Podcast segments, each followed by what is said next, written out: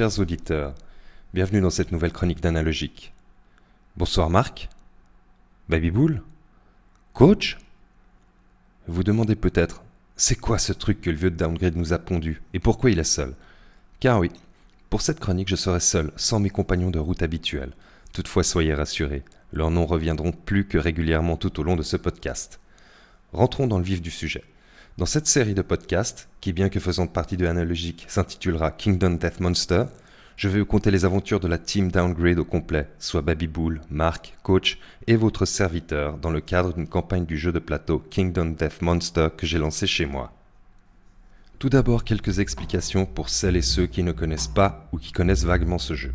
De quoi s'agit-il et comment ça se joue? Ma description personnelle.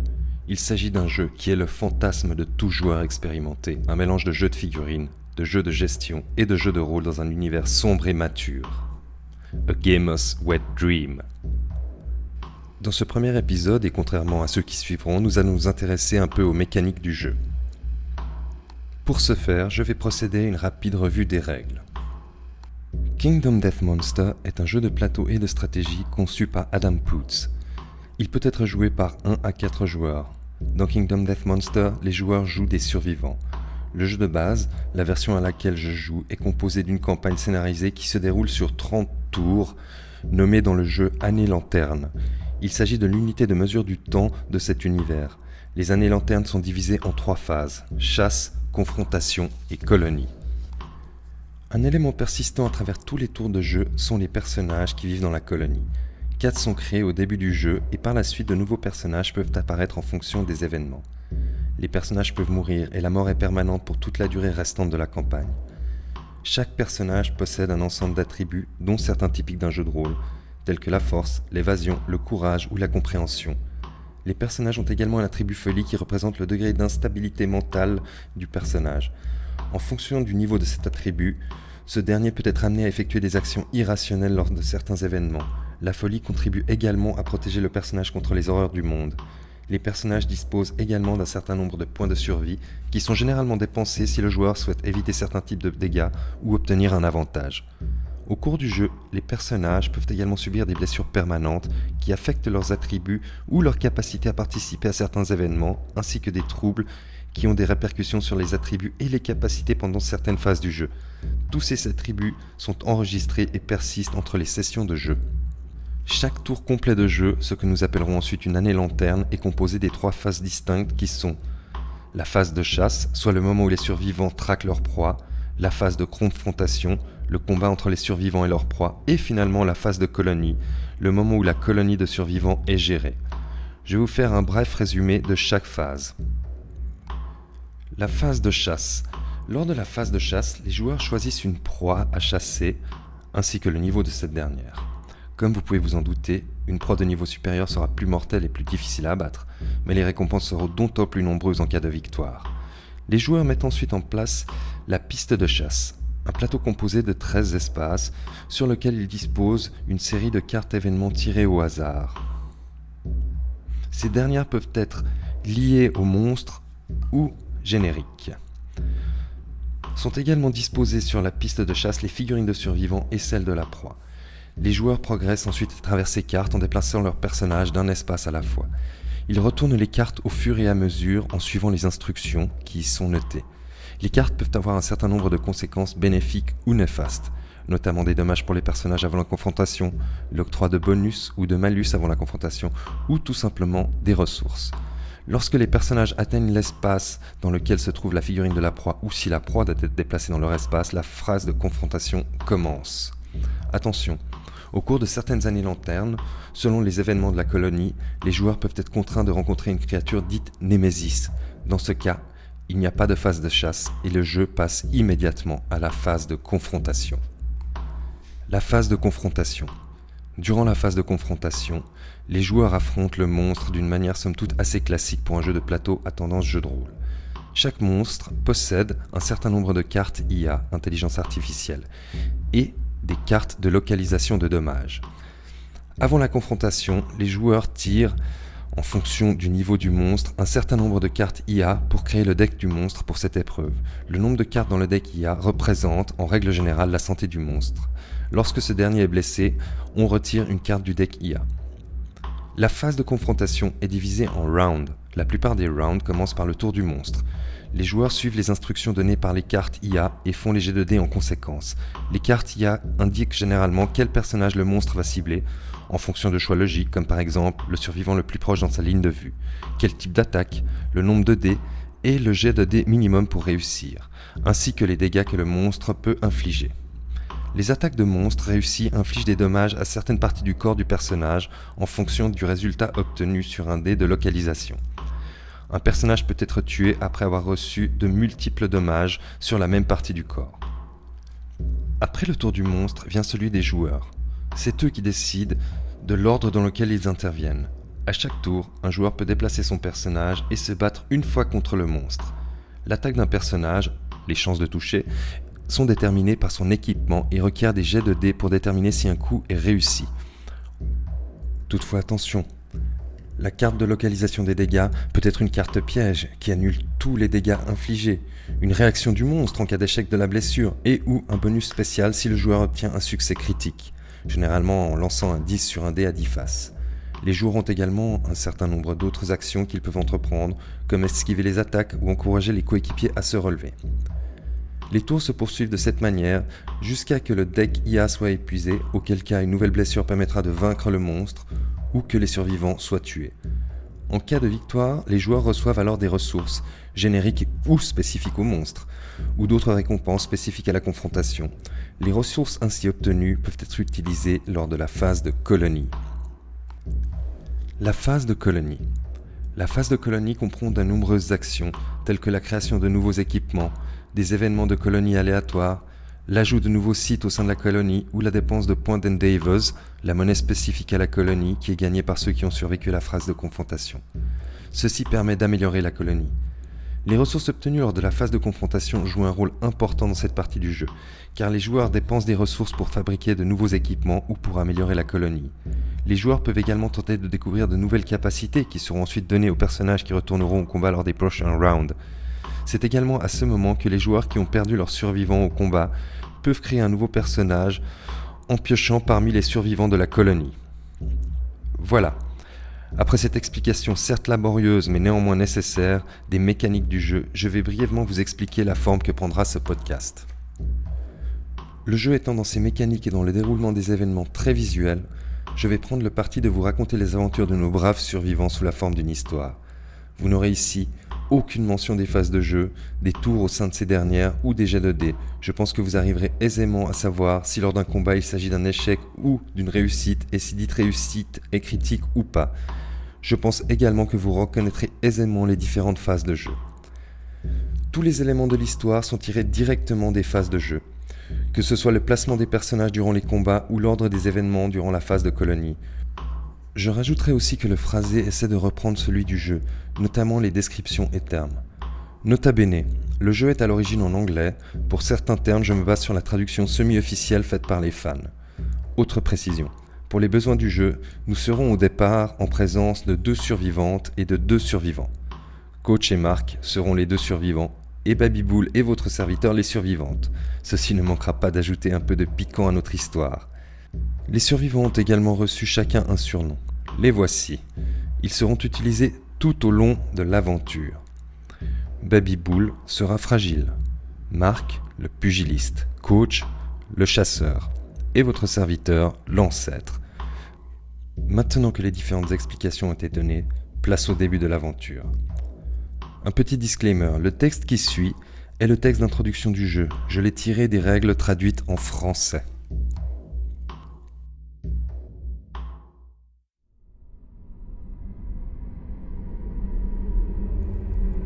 Raconte qu'autrefois existait un monde pavé de visages ciselés dans la pierre. Un homme avec une lanterne y gisait, en proie à un sommeil sans rêve.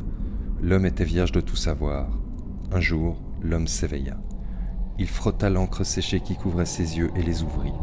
Autour de lui, il vit d'autres personnes remuer et, au-delà, un horizon de ténèbres insondables. Une femme s'approcha de l'homme à la lanterne. Sa douce main lui caressa le visage. Ils n'échangèrent aucun mot. Ils étaient un mystère l'un pour l'autre. Soudain, un monstre émergea de les yeux excités par la faim. Il attaqua. Le groupe ne pouvait rien faire contre la bête. Elle déchira leur chair en lambeaux et brisa leurs os entre ses crocs comme de vulgaires brindilles. Certains furent même dévorés entièrement. Submergé par l'effroi et le chagrin, l'homme à la lanterne s'effondra sur le sol. De froid nez de pierre s'enfonçait dans ses côtes. Il n'y avait aucune échappatoire, mais l'homme refusait de mourir. Tâtonnant désespérément les froids visages de pierre, il sentit une brèche et tira de toutes ses forces.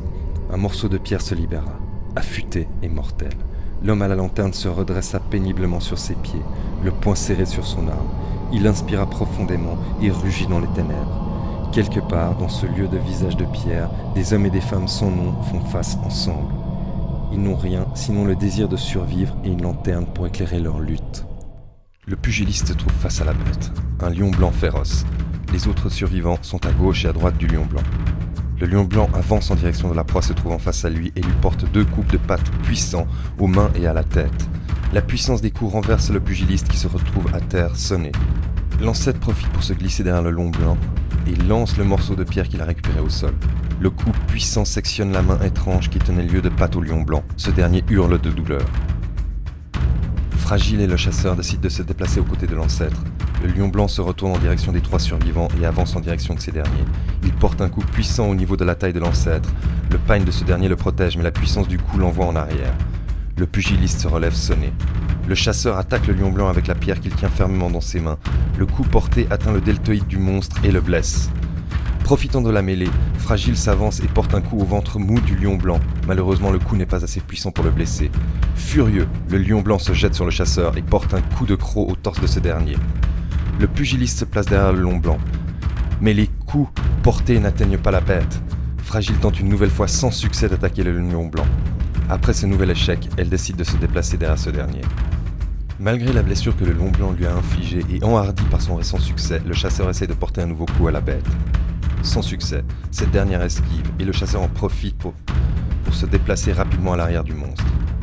L'ancêtre décide de tenter le tout pour le tout il attaque le lion blanc avec ses poings et ses dents. Dans sa rage, il touche le dos de la bête. Le coup n'est pas assez puissant. Le lion blanc se retourne et attrape dans sa gueule béante le torse de l'ancêtre, lui infligeant une blessure douloureuse. Après avoir relâché sa proie, le lion blanc porte un nouveau coup de gueule à l'ancêtre et la blesse au pied. La douleur fait tomber cette dernière au sol sonné. Le chasseur profite de cet instant pour avancer vers le lion blanc. Le coup qu'il lui porte au fémur blesse le félin. Fragile suit le chasseur et essaie encore une fois sans succès d'attaquer le lion blanc. Le pugiliste observe le chaos de la scène, il se concentre et vise le lion blanc. Il lance le morceau de pierre qui se trouve dans ses mains. Le coup puissant atteint le lion blanc, transperce ses chairs et se loge dans ses viscères charnus. La bête rugit de douleur et une pluie de projections de bile atteint le pugiliste. Ce dernier se délecte de cet instant et son esprit glisse gentiment dans la folie. Le lion blanc rugit de façon terrifiante. La puissance du rugissement n'a aucun effet sur le pugiliste. Les trois autres survivants se trouvent eux projetés en arrière. Ensuite de quoi, le lion blanc se tourne vers Fragile et lui porte deux coups puissants à la tête et aux jambes, ce qui a pour effet de la renverser et de la sonner. L'ancêtre se relève. Le pugiliste, après s'être déplacé derrière le lion blanc, porte un coup, sans succès. Le chasseur suit le pugiliste derrière le long blanc. Il le touche deux fois sans réussir à le blesser. En réaction, le long blanc se retourne et mord le chasseur au torse. Le lion blanc attrape Fragile inanimé au sol par le torse et se déplace un peu plus loin avec sa proie dans la gueule. Le pugiliste profite de cet instant pour se déplacer derrière le lion blanc et lui porte deux coups violents au genou et à la tempe. Le chasseur suit le pugiliste et essaie de porter également deux coups au flanc et au torse du lion blanc. Il ne le blesse pas. Ceci a pour effet de faire partir le lion blanc une nouvelle fois un peu plus loin avec sa proie inanimée dans sa gueule. L'ancêtre avance en direction du lion blanc. Lâchant sa proie, le lion blanc avance rapidement vers le pugiliste et lui porte un coup aux jambes. Bien que sonné, Fragile se relève. Le pugiliste fait un mouvement rapide et se retrouve derrière le lion blanc. Il lui porte un coup à la queue et le blesse. Le chasseur suit une nouvelle fois le pugiliste. Il porte deux coups au lion blanc, le blessant aux oreilles et aux pattes. Le lion blanc, proche de la mort, attaque la cible se trouvant directement devant lui, l'ancêtre. Il lui porte deux coups à la tête et à la taille, ce qui a pour effet de renverser l'ancêtre. Profitant de cet instant, le chasseur s'avance vers le lion blanc et lui porte un dernier coup fatal. Le tumulte du combat est passé. Nos survivants se réunissent autour de la carcasse du lion blanc et essaient tant bien que mal, au moyen de leurs mains et des pierres affûtées, de récupérer ce qu'ils peuvent. Ils réussissent à récupérer de la fourrure, des os, et dans son estomac une lanterne brisée ainsi qu'une outre remplie de liquide. Les survivants errent et finissent par apercevoir de la lumière au loin. En arrivant vers la source de lumière, ils se trouvent face à une pile imposante de lanternes, de laquelle émane une lumière sereine et réconfortante. Agglutinés autour de cette dernière se trouvent une dizaine d'individus de tous âges et de tous sexes apeurés. Nos survivants savent instinctivement que ce lieu est sûr et qu'ils en feront leur domicile. L'ancêtre s'avance et prend la parole. Personne ne s'était exprimé oralement jusqu'à présent. Les survivants sont surpris d'être dotés d'un langage. L'ancêtre les enjoint à se parler, et de ces premiers palabres naît le nom de leur colonie, Dovnegrad. Au fil des discussions, les survivants s'accordent ensuite sur le fait que pour survivre, ils devront dorénavant chasser les bêtes qui hantent les ténèbres. L'ancêtre décide ensuite de nommer le centre lumineux de leur colonie l'amas de lanterne. Après quoi, ils s'assiedent face aux lanternes et se plongent dans une intense et profonde réflexion au sujet du sens de leur vie. Mus par leurs instincts et afin de pouvoir utiliser les ressources récupérées, les survivants décident de construire une tannerie ainsi qu'un tailleur d'os. Ils réussissent à créer différents objets, dont des bouts d'armure en peau brute ainsi qu'une épée en os. Un peu à l'écart des autres, Fragile et le pugiliste décident de consommer le liquide se trouvant dans l'outre. Enivrés par le jus d'amour qui se trouve à l'intérieur, ils partagent leur intimité. De ce partage naît un enfant. La naissance de ce premier enfant génère une réflexion sur la façon dont ces derniers devront dès à présent être élevés, avec affection ou sans clémence. Décision est prise. Les jouets sont enlevés aux enfants et remplacés par des éclats de visage en pierre. L'entraînement doit commencer immédiatement. Il s'agira dès à présent d'un nouveau principe pour la colonie, la survie du plus fort. Pour fêter la naissance de cet enfant, se tient spontanément une célébration chaotique. Aux épreuves de force se mêlent les rugissements triomphants le pugiliste et fragile sont mis à grande épreuve durant les festivités. Ceci a pour effet, outre de les fatiguer, de plonger le pugiliste plus avant dans la folie et d'y faire sombrer également fragile. Chaque survivant voque à ses occupations dans la colonie. Un peu en marge se trouve une femme, folle, qui passe son temps à parler à l'obscurité. Un jour, l'obscurité lui répond. L'obscurité dit de surprenantes vérités. Elle raconte que les gens sont des monstres, exactement comme ceux qu'ils chassent. À compter de cet instant, les survivants acceptent leur propre monstruosité, ainsi que leur existence qui va les amener à errer dans l'obscurité. Ils embrassent les ténèbres. L'ancêtre est nommé chef de la colonie, ce qui fera dorénavant peser sur ses épaules le poids des responsabilités. Une lanterne s'éteint dans l'amas de lanterne. L'ancêtre est encore absorbé dans ses réflexions. Le pugiliste et fragile sont exténués par les festivités liées à la naissance du premier enfant de la colonie.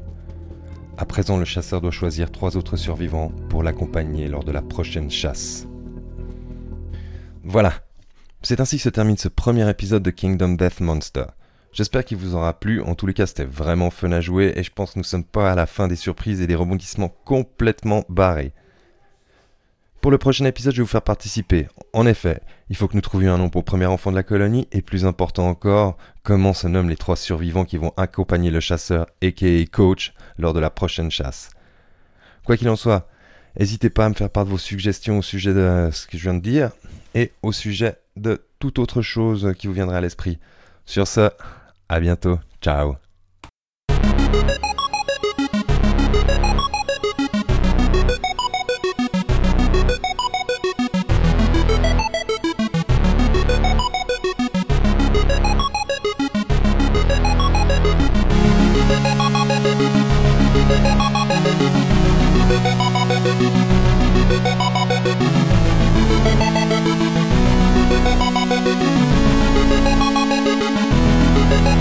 We'll be right back.